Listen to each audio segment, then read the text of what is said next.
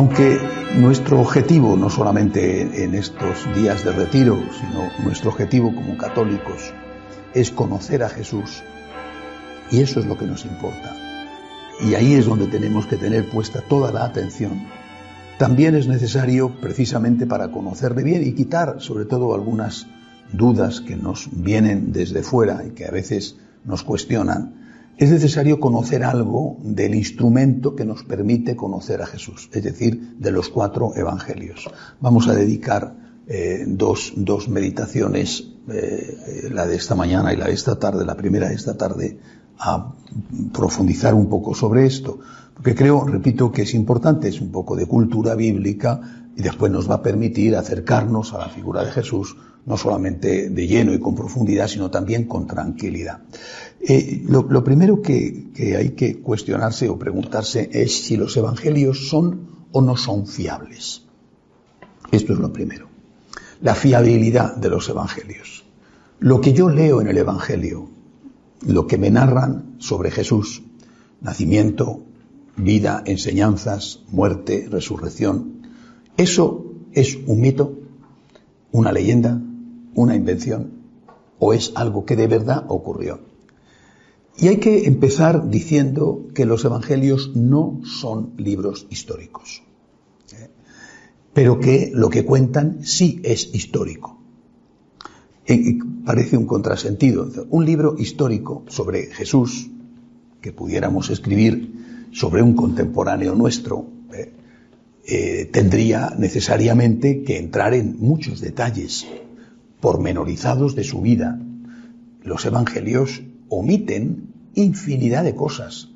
Por ejemplo, omiten toda la cuestión de la etapa en Nazaret. O sea, un personaje del cual desde la huida a Egipto hasta el bautismo en el Jordán, pongamos, eh, no digo 30 años, porque ella fue a Egipto y ya tenía unos meses o, o muy pocos años, pongamos 28 años de su vida. ¿Eh? No se sabe nada más que la escena de la adolescencia, cuando el adolescente de 13 años se, entre comillas, revela contra sus padres. un libro histórico eso no lo podría hacer.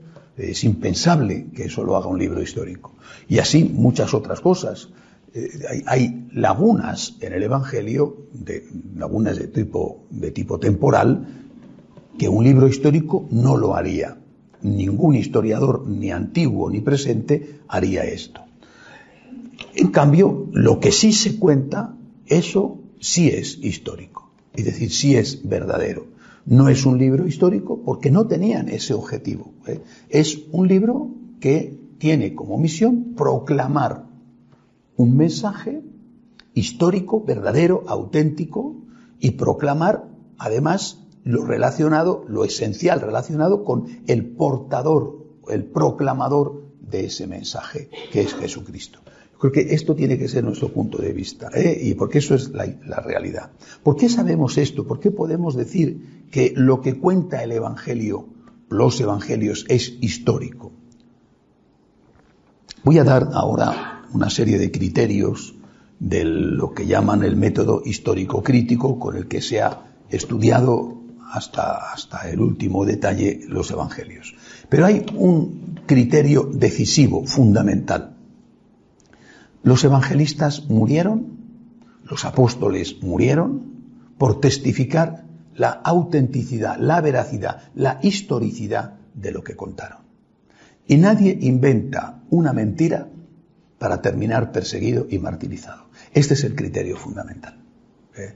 Más allá de si había o no había grabadora, de si había o no había cámara de vídeo, de por qué se tiene que considerar esto verdadero si no teníamos un filmador, que, que si hubiera habido incluso un historiador con un papiro o con una pizarra que hubiera estado al lado de Jesús, un escriba, tomando notas, también podía o bien haberse equivocado o bien haberlo escrito deliberadamente mal. ¿eh? Y no digamos las grabadoras o los vídeos, ya sabemos que son muy fácilmente manipulables. Por lo tanto, la verdadera prueba de que podemos fiarnos de que todo lo que dice el Evangelio es histórico, es verdadero, es que aquel que lo cuenta muere por ello.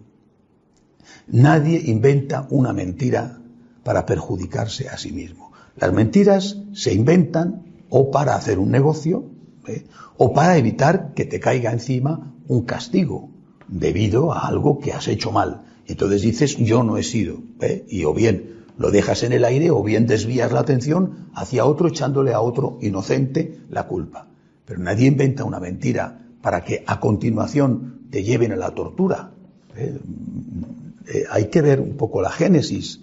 En el año 33 aproximadamente, porque esto de las cuentas depende de, cómo se mire, pero consideremos la, la tradición. Año 33 muere nuestro Señor.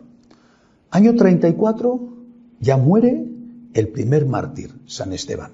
Eh, año 34, el año siguiente muere, ya se ha desatado la persecución. Eh, ya está San Pablo camino de Damasco para intentar prender cristianos, lo cual significa que en el año 34-35 ya estaban los cristianos en Damasco, por ejemplo. Bueno, pero es que en el año 44 Herodes manda matar a Santiago Apóstol, que es el primero de los apóstoles que muere. Eh, es que en el año 64, del 64 al 68, estalla la persecución de Nerón. Es decir, tú ves que esa gente no vivió nunca del cuento. Eh, yo me invento una historia o parto de un fondo histórico pequeño, una especie de, de semilla histórica, pero después lo adorno, lo invento, lo redondeo, construyo un mito en torno a una pequeña célula histórica. ¿Pero para qué lo hago? Para vivir de eso, que me den dinero ¿eh? y yo ser el jefe de este grupo o uno de los jefes de este grupo. Pero bueno, después viene la persecución y cuando llega la persecución estos eran, tenían que haber dicho, oye, que todo esto es mentira, que me lo he inventado o que nos lo hemos inventado. Es decir, no, no, que, que o no existió o no murió como murió, o no resucitó, o no enseñó lo que enseñó. Y oiga, que, esto, esto es mentira, que es una invención que hemos hecho unos cuantos para que, para poder vivir de, de, la ingenuidad y de la bondad de estos a los cuales hemos engañado. Bueno, es, son vendedores de crecepelo, que te prometen que vas a tener una cabellera abundante echándote una colonia barata. Pero, cuando llega el momento al que el vendedor de crecepelo le dicen, vas a ir a la cárcel por decir esto, el vendedor de crecepelo dice, no, es que estamos mintiendo. Bueno, yo creo que este es el gran criterio. Por eso, cuando una persona, sea quien sea, pone en duda la autenticidad de lo que contiene el Evangelio y dice que no se puede saber por el hecho de que no había unas pruebas que hoy podríamos tener con eh, las cámaras de televisión en directo que lo transmiten eh, inmediatamente y que se recoge y se multiplica a través de, pues, de, Internet, de WhatsApp o de lo que sea. Pero primero uno se pregunta dónde ha estudiado, para empezar, diciendo, le habrán dado el título a lo mejor en una rifa. ¿no? El 5 te ha tocado tomar, ya eres licenciado, porque no, no, no puedo entender que lleguen a este nivel de ignorancia. ¿eh? Pero es que además de eso, Oiga, es que usted está despreciando y ofendiendo, por lo tanto, a las personas que dieron su vida. Es decir, que todos ellos murieron mártires, todos ellos sufrieron persecución y ninguno se retractó. Ninguno dijo es mentira. No lo hemos inventado, sino que todos ellos aceptaron morir antes que renunciar a la transmisión del mensaje del cual ellos habían sido testigos directos. Después, lógicamente, los demás se apoyaron en ese mensaje. ¿eh? Y ese va a ser la génesis que intentaré explicaros eh, hoy y esta tarde sobre cómo se va a ir elaborando ese Evangelio. Pero este es el criterio fundamental por el cual podemos tener la certeza de que lo que cuenta el Evangelio es histórico, es verdadero. ¿eh? Aunque, repito, no sea un libro de historia. No tenían ese objetivo. Insisto, un libro de historia lo habría hecho de otro modo. Ya había entonces libros de historia. Bien, dicho esto, eh, vamos a, pasar a ver estos criterios que emplean los investigadores del Evangelio, que lo que llaman ellos eh, los criterios de la, de la investigación histórico-crítica. Los leo no porque para nosotros sean importantes, no somos especialistas, sino para que veáis que el estudio de la historicidad de los evangelios ha sido tomado muy en serio. Naturalmente, a los primeros a los que nos interesa hacerlo es a nosotros los cristianos, porque somos los que estamos siguiendo este personaje, somos los que estamos intentando adaptar nuestra vida a sus enseñanzas. Por tanto, es a nosotros, a los primeros que nos interesa estar seguros de que el personaje existió y de que lo que dice, lo, que dicen que dijo, de verdad lo dijo.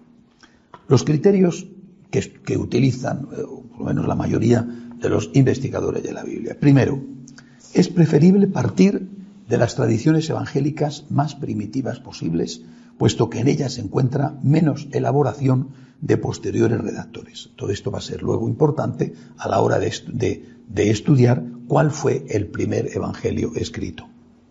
Segundo, tienen más probabilidad de ser auténticamente históricos aquellos datos que aparecen referidos en diferentes fuentes y están expresados en distintos géneros literarios.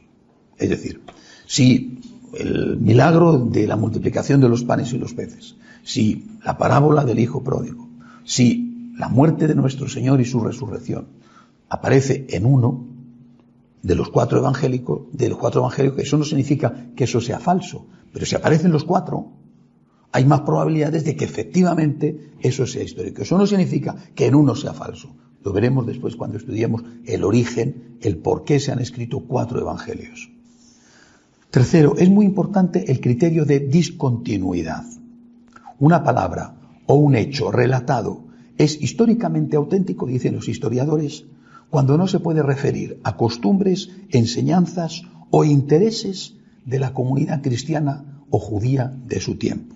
Por ejemplo, es históricamente cierto que el Señor le dice a San Pedro, apártate de mí, Satanás, que me haces tropezar. Y dice, ¿por qué?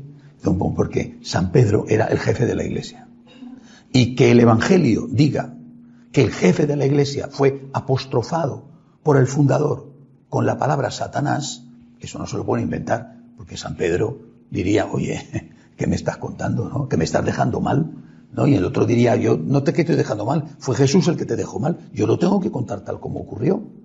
Pero desde luego no te lo vas a inventar, ¿no? Porque primero que diría, esto, esto no se puede contar, el, jefe tiene que ser siempre mitificado, ¿no? O por lo menos tiene que ser siempre eh, presentado como impecable, ¿no? Sino como un Dios casi, ¿no?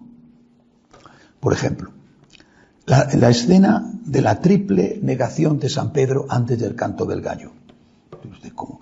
que, queda, San Pedro queda fatal en este caso. Bueno, y sin embargo, eh, lo cuentan los evangelistas. Otro ejemplo es el de Jesús curando en sábado. ¿Es histórico que Jesús curaba en sábado? Sí, ¿por qué?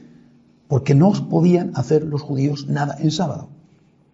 Y por lo tanto, si Jesús va en contra en alguno de sus actos de lo que era lo normal, esto es señal de que no se lo han inventado, porque puestos a inventarse, no se inventan algo que deja mal a Jesús precisamente con aquellos a los cuales va dirigido el mensaje, que el primer receptor del mensaje era el pueblo judío. Más ejemplos.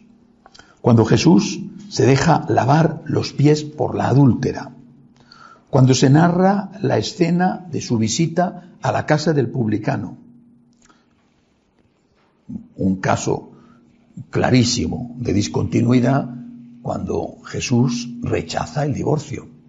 El que se separa de su mujer y se casa con otra, comete adulterio contra la primera.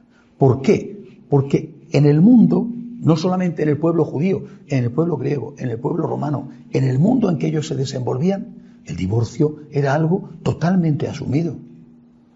¿Cómo va a inventarse el evangelista la oposición de Cristo a algo que va en contra de los intereses de la nueva religión, porque suponía exigir muchísimo a los seguidores de esa nueva religión.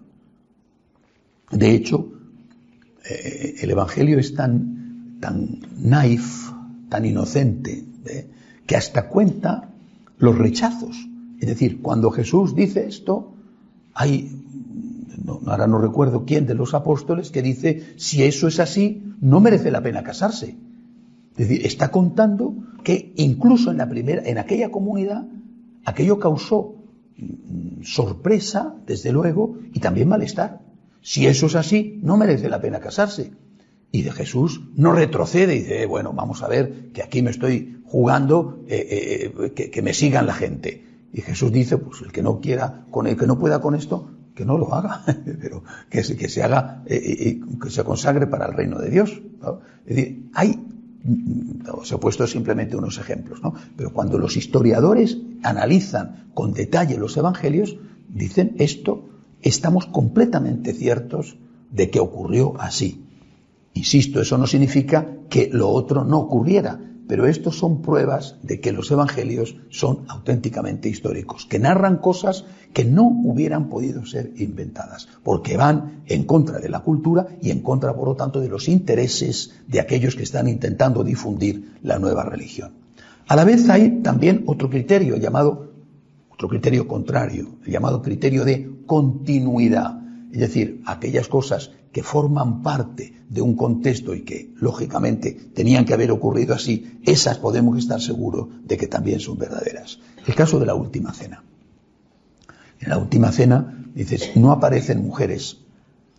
No significa que no hubiera mujeres. ¿eh? ¿Por qué? Porque seguramente las mujeres estaban sirviéndoles la cena. Porque es que eso era lo normal. Es decir, eso era lo corriente que hubiera habido mujeres cenando con el grupo de los apóstoles, qué sé yo, María Magdalena, por ejemplo, María la de Cleofás, la Santísima Virgen, eso hubiera supuesto un escándalo innecesario. Cuando el Señor tenía que hacer una cosa para defender a la mujer, para curar a un enfermo en sábado, lo hacía. Pero cuando no era necesario, no tenía por qué romper las costumbres de su tiempo. Máxime cuando él tenía un especial interés esa noche antes de que los apóstoles lo supieran, tenían especial interés en proclamar no solamente el sacramento de la Eucaristía, sino también el del sacerdocio reservado a los varones. Siguiente criterio. Pueden considerarse históricamente ciertas aquellas situaciones, palabras y hechos, este es el que os acabo de decir, el criterio de continuidad, deben aceptarse como históricos aquel hecho que explica toda una serie de acontecimientos que sin él carecerían de sentido. Esto se refiere, en particular, a los grandes acontecimientos de la vida de Jesucristo, es decir, el nacimiento.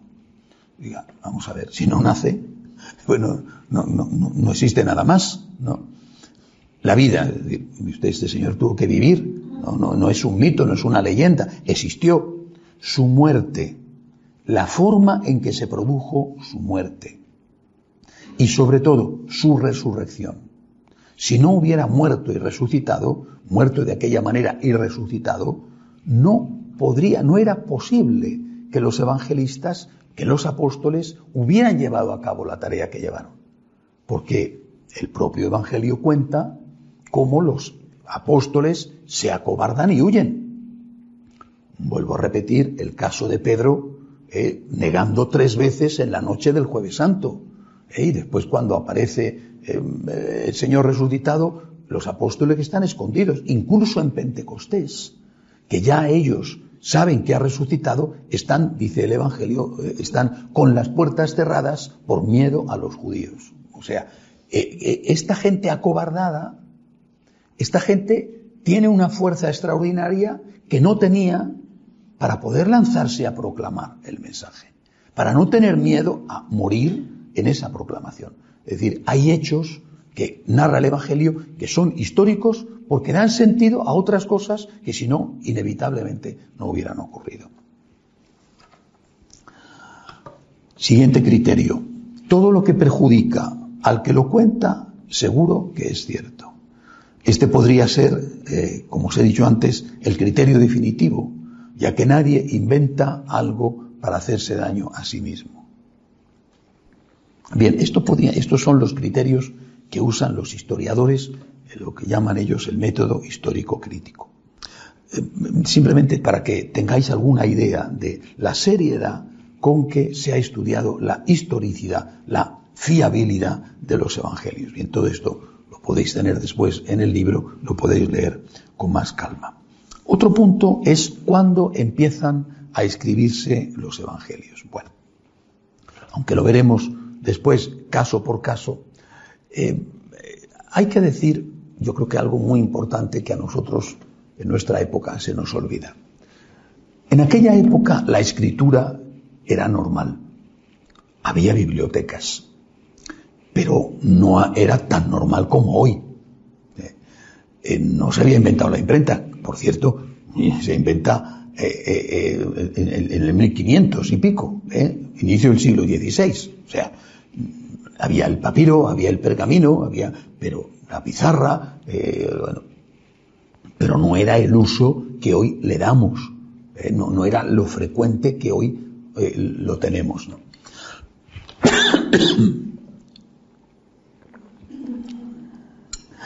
¿Qué es lo que se usaba entonces para transmitir las cosas? se usaba lo que se llama todavía hoy la transmisión oral, la tradición oral.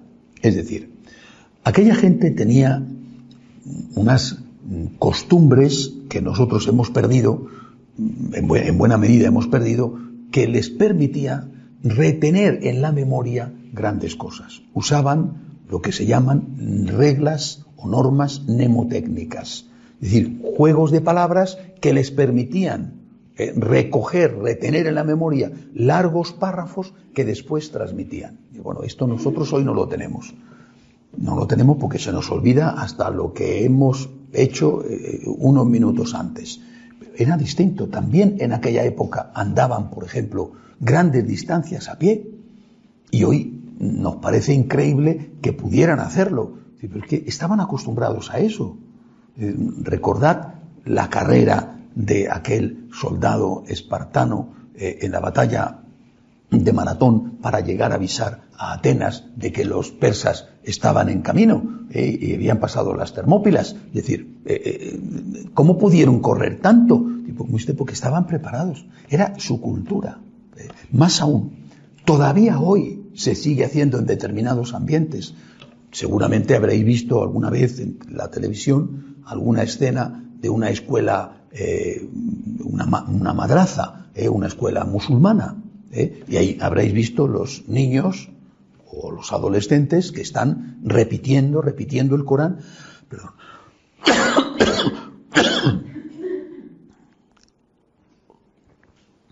Repitiendo el Corán hasta que se lo aprenden de memoria. Es decir, memorizan y usan trucos, reglas mnemotécnicas para memorizar. Esto era lo corriente. No eran contadores de cuentos o contadores de leyendas. En este caso eran contadores de historias, pero usaban los mismos métodos que los contadores de cuentos, que los contadores de leyendas, para poder recordar las cosas. Jesucristo no iba acompañado de un escriba que tomaba notas de cada palabra que él decía. Iba acompañado de muchos discípulos que escuchaban y absorbían como si fuera una esponja aquellas cosas que el Señor decía y que después empezaron, cuando el Señor faltó, sobre todo, repito, después de la resurrección, que es cuando se dan cuenta de verdad de quién era Jesucristo, eh, hasta ese momento mm, había de todo, ¿verdad? Pero seguramente no terminaron de verle como el Hijo de Dios, el Dios verdadero hecho hombre, hasta que no resucitó y sobre todo hasta que no vino el Espíritu Santo en Pentecostés. A partir de ese momento se hacen conscientes también de cuál es su misión. Hemos sido testigos, le hemos visto, le hemos tocado, hemos comido con él, le hemos abrazado, hemos puesto la cabeza en su hombro, nos ha abrazado, ha llorado con nosotros, ha reído con nosotros. Tenemos que contar, tenemos que enseñar, porque un día ya no estaremos. Eso empieza a pasar, repito, de forma inmediata después de la resurrección. ¿eh? Pero cuando ya eh, eh, el grupo empieza a crecer, a diseminarse, la gente que no ha conocido a Jesús, porque en aquel momento sí lo habían conocido, estaban allí, pero cuando empieza a crecer el grupo, aquellos que en Damasco, por ejemplo, o en Roma, aquellos que empiezan a creer en esta religión, judíos o no judíos, requieren unos datos dinos qué ha dicho, dinos qué ha enseñado. Y ya no tienen a los testigos directos que puedan contarlo.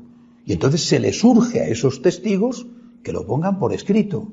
la transmisión oral, de forma natural, da paso a la transmisión escrita, es decir, a la escritura de eso que hasta ese momento se ha transmitido oralmente, muy especialmente cuando empieza la persecución. Repito, al año ya matan a San Esteban. Diez años después matan al primer apóstol. Año 44. Veinte años después empieza la gran persecución de Nerón. esta gente se da cuenta no solo de que necesita tener escritos para ir a presentar el mensaje a sitios mm, para aquellas distancias alejados, sino también a que se están muriendo por edad. En el caso de San Juan tardó mucho en morirse y fue el único que no fue martirizado, o porque los mataban aquellos que sí habían sido testigos. La transmisión oral dura más o menos, más o menos 30 años, más o menos. Del año 30 al año 60 aproximadamente, aunque posiblemente siguió la transmisión oral durante tiempo en muchos lugares donde no tenían acceso a los textos escritos, que no eran, repito, extraños, pero que no eran ni mucho menos tan frecuentes y que eran mm, mm, verdaderos artículos de lujo. Hay dos, dos textos que, que quiero leer, dos citas que quiero leer.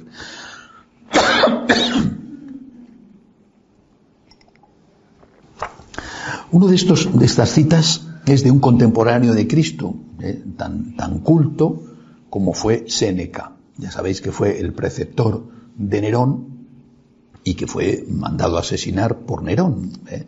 Eh, se, se, suicidó antes de que le mataran, es decir, le mandaba asesinar y antes de eso él se suicidó. Séneca decía que prefería la palabra viva, que era la tradición oral, a la palabra escrita, porque era, decía él, más segura. Y en el año 130, Papías, obispo de Frigia, valoraba la tradición oral más que los textos evangélicos que ya entonces, naturalmente, se conocían. Es decir, eh, incluso gente como Papías, un obispo, que ya tiene delante los evangelios, considera que es mejor la tradición oral que la tradición escrita les parecía más seguro. Naturalmente que la tradición oral corría riesgos, en esas reglas mnemotécnicas podían equivocarse, pero les parecía que era más seguro porque llegaba a todo el mundo, mientras que la tradición escrita llegaba solo a muy pocos que estaban, que tenían acceso a los costosos libros que no estaban, desde luego, al alcance de la inmensa mayoría. Bien, bien, hasta aquí lo que quería deciros eh, esta mañana, ¿no? Pero Voy ahora a leer eh, las, las, preguntas con respuesta que vienen en, el libro porque me parece que resumen mucho lo que eh, os he estado contando. Primera pregunta. ¿Coincide el llamado Jesús histórico con el llamado Cristo de la fe? Es decir, ¿lo que cuentan los evangelios es historia o es una invención de personas creyentes que, debido a su fe, adornaron la figura de Jesús, inventaron cosas para dejarle eh, en un buen lugar y para que todos siguieran a este invento que ellos habían hecho. Respuesta, sí, aunque en realidad la diferencia entre ambos es ficticia, coinciden. No hay un Jesús histórico distinto al Cristo de la fe. Es cierto que los evangelios fueron escritos por personas de fe, y que esa fe les hizo ver lo que había ocurrido desde una perspectiva diferente a la que tenían cuando ellos mismos participaron en el acontecimiento que narran. Pero eso no significa que esa fe distorsionara la realidad histórica del acontecimiento.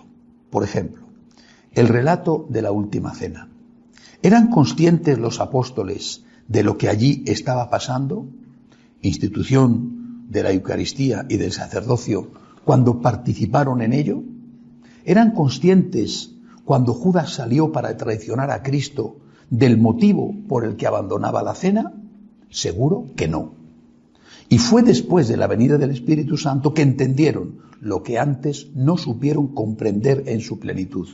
Cuando más tarde lo contaron, lo hicieron ya como creyentes, que daban a cada gesto del Señor el lavatorio de los pies y a cada palabra suya un significado que ellos mismos no habían comprendido cuando Cristo los llevó a cabo. Pero eso no significa que contaran algo diferente a lo que ocurrió, pues solo se limitaron a narrar lo sucedido, pero desde la perspectiva del que los ve con ojos de la fe y entiende por eso en su plenitud lo que Cristo quiso hacer y enseñar aquella noche. Yo veo que sucede algo, lo que sea, un niño en su casa, ¿no? Por ejemplo, ve que su mamá se pone a llorar. Ve que y no lo entiende, es un niño, no lo entiende. A lo mejor pasa el tiempo y entiende que ese día su mamá estaba llorando porque su papá le había dicho que se divorciaban, por ejemplo, o porque había muerto la abuelita, ¿vale? El niño en ese momento no entiende el por qué su mamá llora, pero tiempo después lo comprende y lo cuenta. Mi mamá se puso a llorar el día en que murió mi abuelita. ¿Era consciente el niño cuando veía a su mamá llorando de que estaba llorando por la muerte de la abuelita? No, después lo entiende. Pero está inventándose cuando lo cuenta años más tarde, está inventándose que su mamá se puso a llorar? Tampoco está contando que su mamá se puso a llorar, que es histórico, y está diciendo el motivo por el cual se puso a llorar. Porque ahora ha averiguado, quizá porque se lo ha dicho su madre años más tarde, ahora ha averiguado que el motivo era porque había muerto la abuelita. Es decir, cuando los apóstoles participan en el acontecimiento, esto es lo que no hay que olvidar nunca, no son creyentes, son amigos de Jesús, amigos de verdad, dispuestos a todo por Él, creían sin duda en una especie de presencia divina en él, le veían como el Mesías, como un enviado, como un gran profeta, como alguien extraordinario, todo eso sí, pero Dios era muy difícil que ellos lo aceptaran como tal, entre otras cosas porque el judaísmo es radicalmente monoteísta, un solo Dios, y eso suponía para ellos la ruptura de todos los esquemas hasta que entendieron de un solo Dios y tres personas distintas, que era bastante difícil de entender. Veían lo que hacía Jesús, a veces lo entendían, otras veces no lo entendían, le chocaba, le sorprendía. Cuando Jesús entraba en casa del publicano, cuando Jesús dejaba que la adúltera le limpiara y le besara los pies, cuando rechazaba el divorcio, cuando hizo la, cuando dijo el discurso de que su cuerpo era verdadera comida y verdadera bebida, y muchos se fueron escandalizados porque pensaban que estaba hablando de canibalismo. Es decir, eran testigos de, una, de unas cosas que a veces entendían y otras no entendían. Los milagros les hacían comprender la grandeza de Cristo. Estamos ante alguien extraordinario. Nadie puede hacer las obras que Él hace si no está Dios detrás. Esto viene escrito en el Evangelio. Pero de ahí a creer en su divinidad, de ahí a creer en su divinidad había un paso importante. Solo después de la resurrección y sobre todo después de Pentecostés se dan cuenta. Después de la resurrección, bueno, es curioso que el primer testimonio, el primero de la fe en la divinidad de Jesús, viene en vida de Jesús.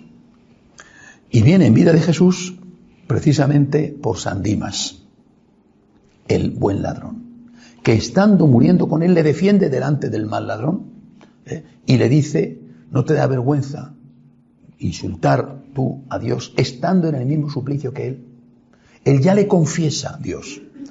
Y la primera exposición explícita ¿eh? de, un, eh, de un apóstol es de Santo Tomás, cuando después de haber dudado y apareciéndose Jesús resucitado y diciéndole, ven y mete tus manos en el agujero de mis clavos, eh, él cae de rodillas y dice por primera vez de forma explícita, Señor mío y Dios mío. Señor mío y Dios mío. Ahí empieza la fe, en la divinidad de Jesucristo. Es decir, desde ese momento vuelven a leer, a recordar, a memorizar aquello que habían visto y lo ven de otra manera.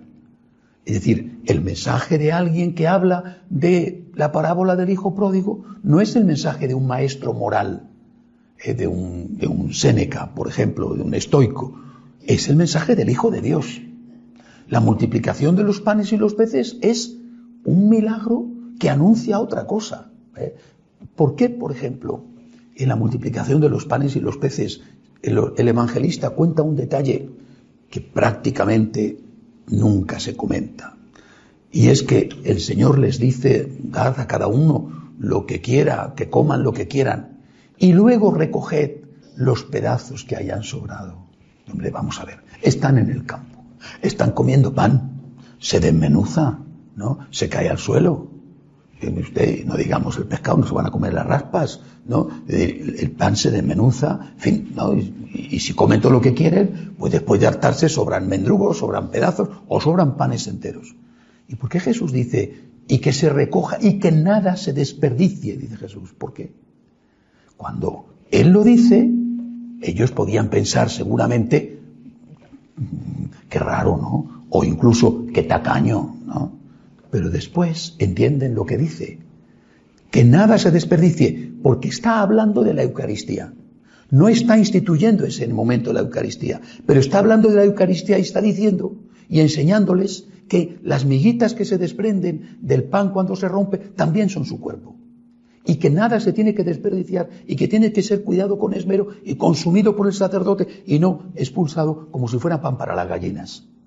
¿Esto cuando lo entiende la Iglesia? Después de la resurrección. Eso lo entienden ellos después de la resurrección. Por lo tanto, hay un núcleo histórico cierto, absolutamente cierto. Y después ese núcleo histórico es contado Inmediatamente después, en la tradición oral y 20, 30 años después, en la tradición escrita, es contado por aquellos que ven ese núcleo histórico y ahora ya sí con los ojos de la fe. Pero no es un invento de creyentes. Los creyentes cuentan eso que ocurrió. ¿Eh? Vuelvo a poneros el ejemplo del niño, de la niña. Ve a su mamá llorar, no lo entiende, lo entiende más tarde y cuenta no solo que su mamá lloró, sino por qué lloró su mamá lo cual en ese momento él no lo podía saber.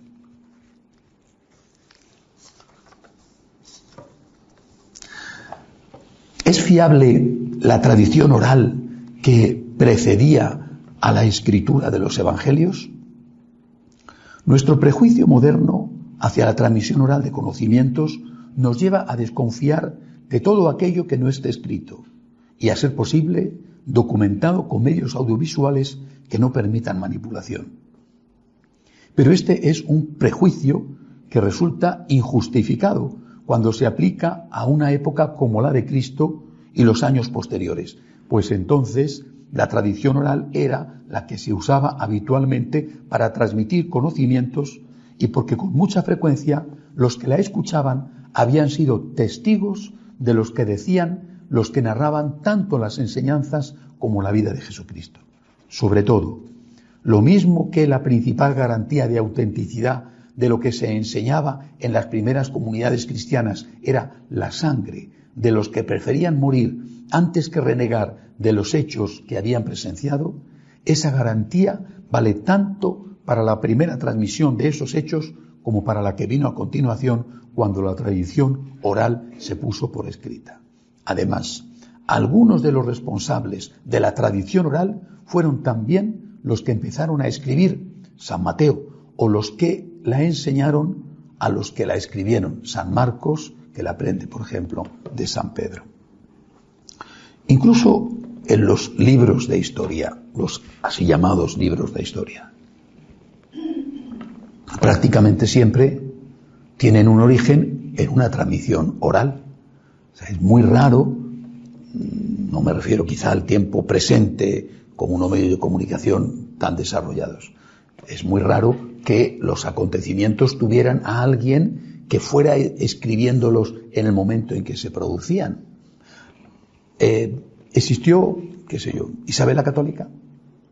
pero si no hay, no, hay fotografías de Isabel la Católica, no, por Dios, si no hay fotografías de Isabel la Católica, ¿y si fue un mito?